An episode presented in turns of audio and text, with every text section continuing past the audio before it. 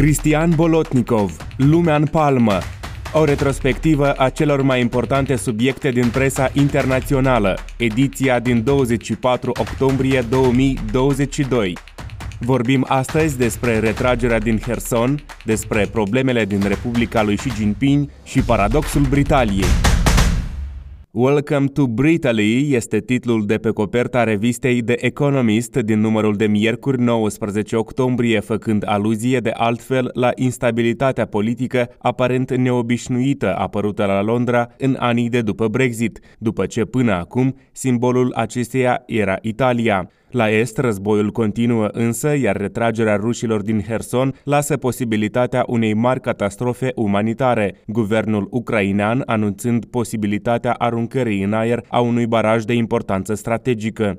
În extremul Orient, realegerea lui Xi Jinping a început a fi comparată mai mult cu ceremonia de încoronare decât o modestă reconfirmare. Subiectul întâi din trei, după noi și potopul. Pus în fața faptului împlinit, acela de a fi pe cale să piardă definitiv Hersonul, președintele rus Vladimir Putin apelează disperat la diferite tertipuri legale pentru a crește aparența unei reveniri a Rusiei în zonă. În acest sens se înscrie și decretarea la 19 octombrie a legii marțiale în cele patru regiuni ocupate din Ucraina, considerate parte a Federației Ruse în urma așa ziselor referendumuri. The Guardian scrie că decretul publicat de Putin dă o serie de puteri sporite autorităților de ocupație din zonă și deschide calea spre o serie de abuzuri. În același timp, observă jurnaliștii britanici, este dispusă și o mobilizare economică în regiunile care se află la hotar cu Ucraina, fiind vorba de Briansk, Kursk, Voronej, Belgorod, Rostov și Krasnodar.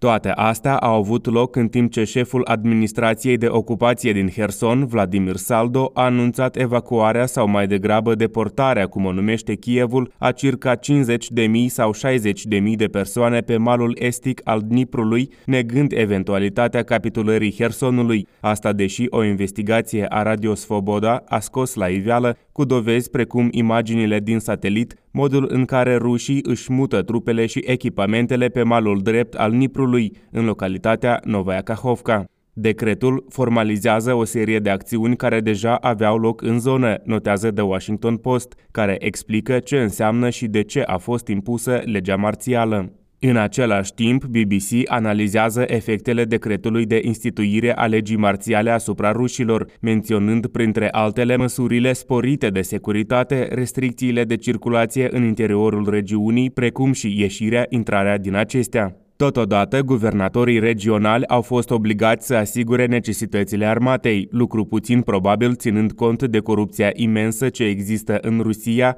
și felul cum afectează mai ales armata acesteia. Nu este niciun semn că Vladimir Putin caută o ieșire din această criză. Ce vedem este că prin acest decret liderul de la Kremlin este determinat să mențină în continuare controlul, notează publicația britanică. Cu o previziune mai clară vine presa americană, CNN titrând clar că motivul evacuării civililor din Herson ar fi faptul că Rusia ar putea să piardă unul din marile premii ale războiului său, menționând în acest sens și prima intervenție a noului general al armatei ruse din Ucraina, Sergei Surovikin care a recunoscut că situația din zonă este departe de a fi simplă, este foarte dificilă, citat încheiat. Tot CNN îl citează pe președintele Joe Biden, aflat în campania electorală pentru alegerile de la mijloc de mandat, în încercarea de a păstra controlul cel puțin a unei camere a Congresului, amenințat de succesele republicanilor, mulți dintre ei susținători ai fostului președinte Trump. Astfel, liderul de la Casa Albă afirmă că este îngrijorat de viitorul ajutorului american pentru Ucraina, menționând că există posibilitatea ca majoritatea republicană să limiteze drastic ajutoarele atât de esențiale. Jurnaliștii notează că o altă cauză a retragerii din zonă este legată și de faptul că aprovizionarea trupelor este tot mai dificilă, mai ales după explozia care a avariat podul din Kerch, a cărui reparație va fi încheiată abia în iulie anul viitor. De cealaltă parte, portalul Meduza, analizând declarațiile generalului Sergei Surovikin, menționează că o parte semnificativă a discursului său a fost dedicată situației din Herson, menționând că nu pot fi excluse cele mai dificile decizii, citat încheiat, despre care jurnaliștii spun că e vorba inclusiv de o retragere care din punct de vedere strategic ar fi corectă și binevenită, dar politic ar fi o catastrofă, din moment ce Herson rămâne singurul centru regional capturat de armata rusă de la începutul invaziei. Cel mai mare pericol ar putea veni însă dacă centrala hidroelectrică Kahovka ar fi bombardată, lucru despre care au atenționat atât ucrainenii acuzându-i pe ruși, cât și generalul Surovikin care a acuzat Kievul. Meduza scrie că o astfel de acțiune, deși ar provoca o catastrofă greu de imaginat, ar fi favorabilă armatei ruse, deoarece asta ar provoca inundații și acoperi retragerea ei, împiedicând sau întârziind înaintarea ucraineană peste râu. Bombardamentele arată ca o încercare de a convinge elitele rusești și pe alții că Rusia are încă suficientă determinare și resurse pentru a relua inițiativa pe front, scrie în analiza sa de la Carnegie Endowment Mihail Vinogradov. Expertul menționează că până și mult trâmbițata anexarea celor patru regiuni din Ucraina a ieșuat în a mobiliza și a provoca o euforie în rândul populației, spre deosebire de precedentul din 2014 cu anexarea Crimeei. Sâmbătă 22 octombrie, Institutul pentru Studiul Războiului arată în evaluarea sa că retragerea armatei ruse din vestul regiunii Herson a și început deja, menționându-se posibile complicații în cazul în care ar fi atacate de armata ucraineană. Nu în ultimul rând, noutatea săptămânii este și atestarea pentru prima dată a prezenței unor instructori iranieni în Crimea, ceea ce ridică escaladarea conflictului la un nou nivel și îngrijorează în special Israelul. Subiectul 2 din 3. Republica lui Xi Jinping. O altă temă a presei internaționale din această săptămână a vizat noii membri ai biroului politic al Partidului Comunist Chinez, din moment ce Xi Jinping a obținut un nou mandat de 5 ani fără prea multe bătăi de cap. Reuters scrie că cel mai probabil în noua componență a acesteia ar urma să fie numiți oamenii loiali ai lui Xi Jinping. Printre numele vehiculate se numără ministrul de externe Wang Yi, șeful organizației de partid din Beijing, Kai Chi, sau vicepremierul Hu Chuna. Notabilă este excluderea premierului Li Kai-cheng, guvernatorului Băncii Populare Yi Gang și a șefului Comisiei Financiare Guo Shakqin. Un incident mai puțin obișnuit a avut loc la ședința de sâmbătă a Congresului, atunci când fostul președinte chinez Hu Jintao a fost expulzat de ofițeri ai securității din prezidiul Congresului, unde se afla alături de Xi Jinping, momentan fără nicio explicație. Politico citează mai multe versiuni, printre care și problemele de sănătate ale fostului lider chinez în vârstă de 79 de ani. BBC mai afirmă că o altă variantă ar fi o demonstrație de forță simbolică, care arată o tranziție definitivă a puterii, dar nu respinge nici aceeași ipoteză a problemelor de sănătate, menționând însă că nu este clar motivul pentru care totul a fost făcut în fața camerelor, din moment ce de obicei congresele partidului sunt în mare parte regizate. Anterior, Wall Street Journal a scris că cel mai probabil conducerea partidului va fi formată din aliații lui Xi Jinping în încercarea de a arăta puterea de care dispune și de a continua politica dură de combatere a COVID-19. Jurnaliștii americani arătau spre Li Cheng drept viitorul premier al Chinei, acesta fiind liderul filialei din Shanghai și un suporter al politicii zero COVID, care afectează serios economia chineză. De altfel, presa internațională a remarcat faptul că la 18 octombrie, în ziua în care trebuiau să fie făcute publice mai multe date privind evoluția economică a țării, acestea nu au mai apărut, publicarea fiind amânată, fără prea multe explicații. The Guardian notează că aceste amânări vin în contextul în care experții prognozează o scădere a creșterii economice a celei de-a doua economii mondiale, dar și a faptului că lucrările celui de-al 20 cincilea congres sunt în continuă desfășurare. Cel mai probabil, creșterea economică a Chinei ar urma să se situeze în jurul valorii de 3% în 2022, care este de altfel cea mai scăzută rată din ultimele patru decenii, cu excepția anului 2020, marcat de pandemia de COVID-19. Astfel, ambițiile economice ale lui Xi, anunțate în cadrul Congresului, ar putea fi afectate, din moment ce experții estimează că pentru a deveni realitate, acestea ar însemna că economia chineză trebuie să își dubleze capacitățile și valoarea, ceea ce reprezintă o provocare destul de mare, scrie Bloomberg. Economia chineză se clatină, șomajul crește vertiginos, blocajele nesfârșite cauzate de COVID-19 fac ravagii în afaceri și în viețile oamenilor. Sectorul imobiliar este în criză. Legăturile dintre Beijing și marile puteri globale sunt tensionate. Este portretul realizat de CNN în ajunul realegerii lui Xi pentru un al treilea mandat. Alegerea lui Xi Jinping pentru un al treilea mandat nu doar că încalcă tradițiile anterioare, dar și îi aduc în viziunea de Atlantic imaginea unui împărat din moment ce puterea sa este nelimitată atât în timp cât și în ce privește atribuțiile de care dispune. Evenimentul va aduce mai mult a o ceremonie de încoronare decât o conferință de partid, afirmă ironic de Atlantic. Publicația menționează că și se aseamănă mai mult cu un împărat chinez decât cu fostul lider comunist Mao Zedong, afirmând în acest sens că actualul lider chinez dorește ca țara sa să devină puterea dominantă a Asiei, urmare a agendei sale sinecentrice. De altfel, de-a lungul istoriei, nu puține au fost momentele în care elitele chineze au reușit să restaureze imperiul distrus fie de invazii sau războaie civile.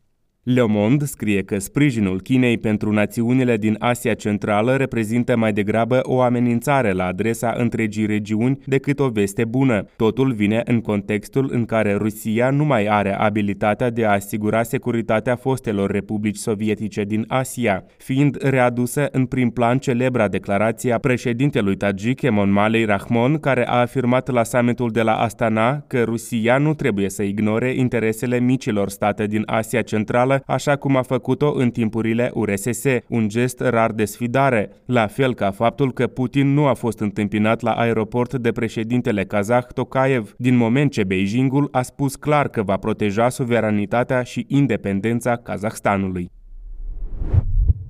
Subiectul 3 din 3. Londra se italienizează. Pentru un mic grup de libertarieni, demisia lui Liz Truss este actul final al unui proiect de transformare a Marii Britanii în ultimii 11 ani, titrează Politico, care analizează originele proiectului de mini-budget care a și provocat demisia din funcție a prim-ministrei Liz Truss. Acest cult al Brexitului urma să profite de oportunitățile oferite de ieșirea din UE prin scăderea taxelor și, în general, a intervenției statului în economie. De altfel, demisia după doar 44 de zile în funcție a prim-ministrei Liz Truss a fost pe de o parte o îngrijorare din cauza instabilității politice crescute din Marea Britanie, unde doar într-o singură vară patru miniștri s-au perindat pe la Ministerul Finanțelor, lucru anterior vizibil doar în Italia. Pe de altă parte, a fost și o veste bună, un semn așteptat, ori acest lucru a demonstrat că democrația britanică funcționează. Este concluzia The Atlantic.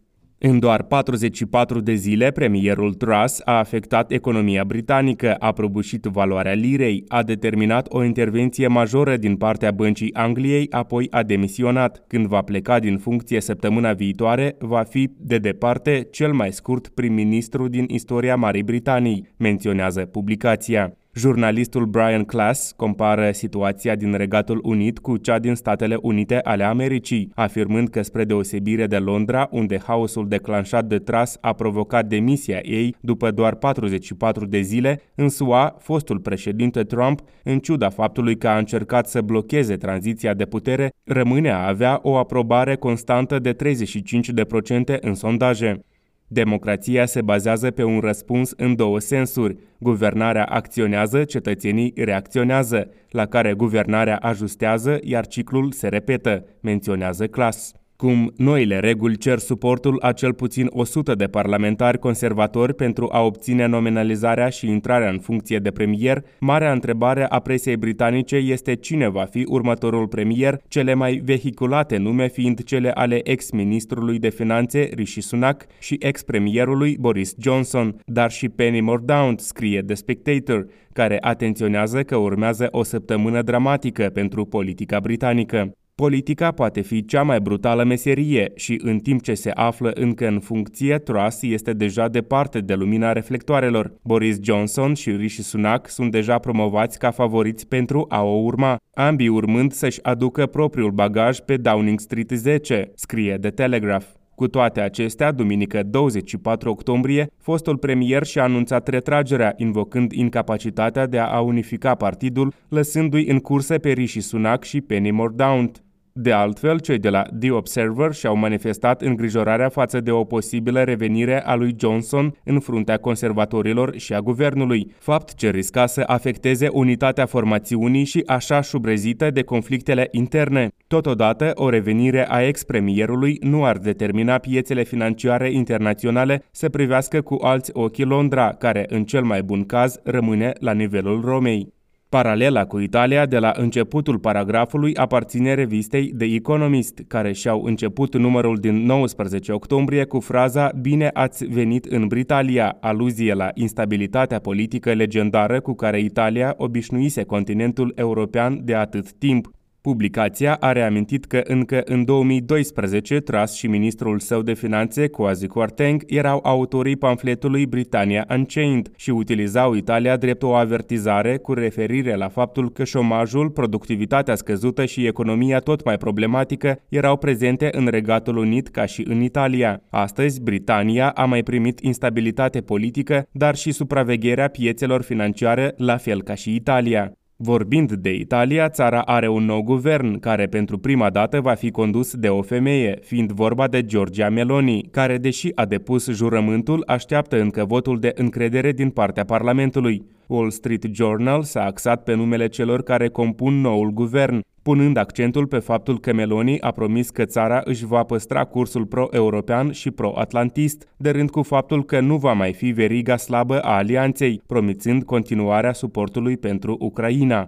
Astfel, fostul președinte al Parlamentului European, Antonio Tajani, a fost ales ministru al externelor, în timp ce vicepreședintele Ligii lui Salvini, Giancarlo Giorgetti, văzut drept un conservator moderat, a fost numit ministru al finanțelor publice. Cu alte cuvinte, din 26 de membri ai guvernului, cu excepția lui Meloni și Mantovano, în ceea ce privește originea de partid, sunt 5 tehnicieni, 9 de la Fratelli d'Italia, 5 de la Forța Italia și 5 de la Liga, scrie Il Sole 24 ore.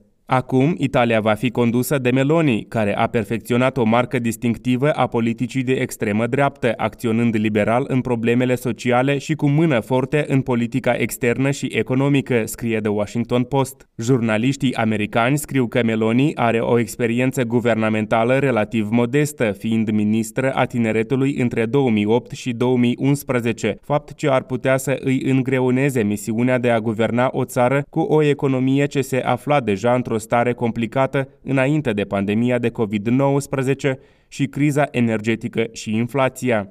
Totodată, pe plan politic intern, Meloni ar putea avea conflicte cu Silvio Berlusconi, un apropiat amic al președintelui rus Vladimir Putin, care recent, într-o înregistrare scurtă în presă, l-a acuzat pe Zelensky de începerea războiului, ceea ce a provocat o reacție tăioasă din partea prim-ministrei, care l-a avertizat că ar putea pleca de la guvernare. Cine nu e de acord cu apartenența Italiei la principiile europene și atlantice nu va putea fi parte a guvernării și nu va participa la formarea ei, declara aceasta. The Spectator scrie că deși Meloni i-a arătat lui Berlusconi cine-i bossul, guvernarea ei va fi totuși pusă la încercare în momentul în care Ucraina va cere tot mai mult sprijin. Publicația notează conflictul dintre fostul premier italian, acest model de ceară, care a rămas un macho italian clasic, care îi se pare imposibil să primească ordine de la femei, și noua lideră a dreptei, care a început din momentul în care Meloni a refuzat să o numească pe Lucia Ronzulli, protejata lui Berlusconi, la funcția de președintă a Senatului. La Republica notează că loialitatea față de Europa este o coincidență și menționează totodată recenta decizie a popularilor europeni de a expulza formațiunea lui Berlusconi din rândurile acestora.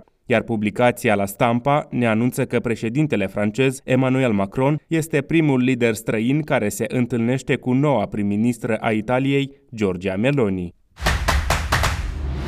Dacă ți-a plăcut acest material Agora, te invităm să te alături comunității noastre. Ne poți susține printr-un abonament de membru, prin contribuții unice sau pur și simplu prin faptul că ne citești și distribui către prietenii tăi articolele noastre.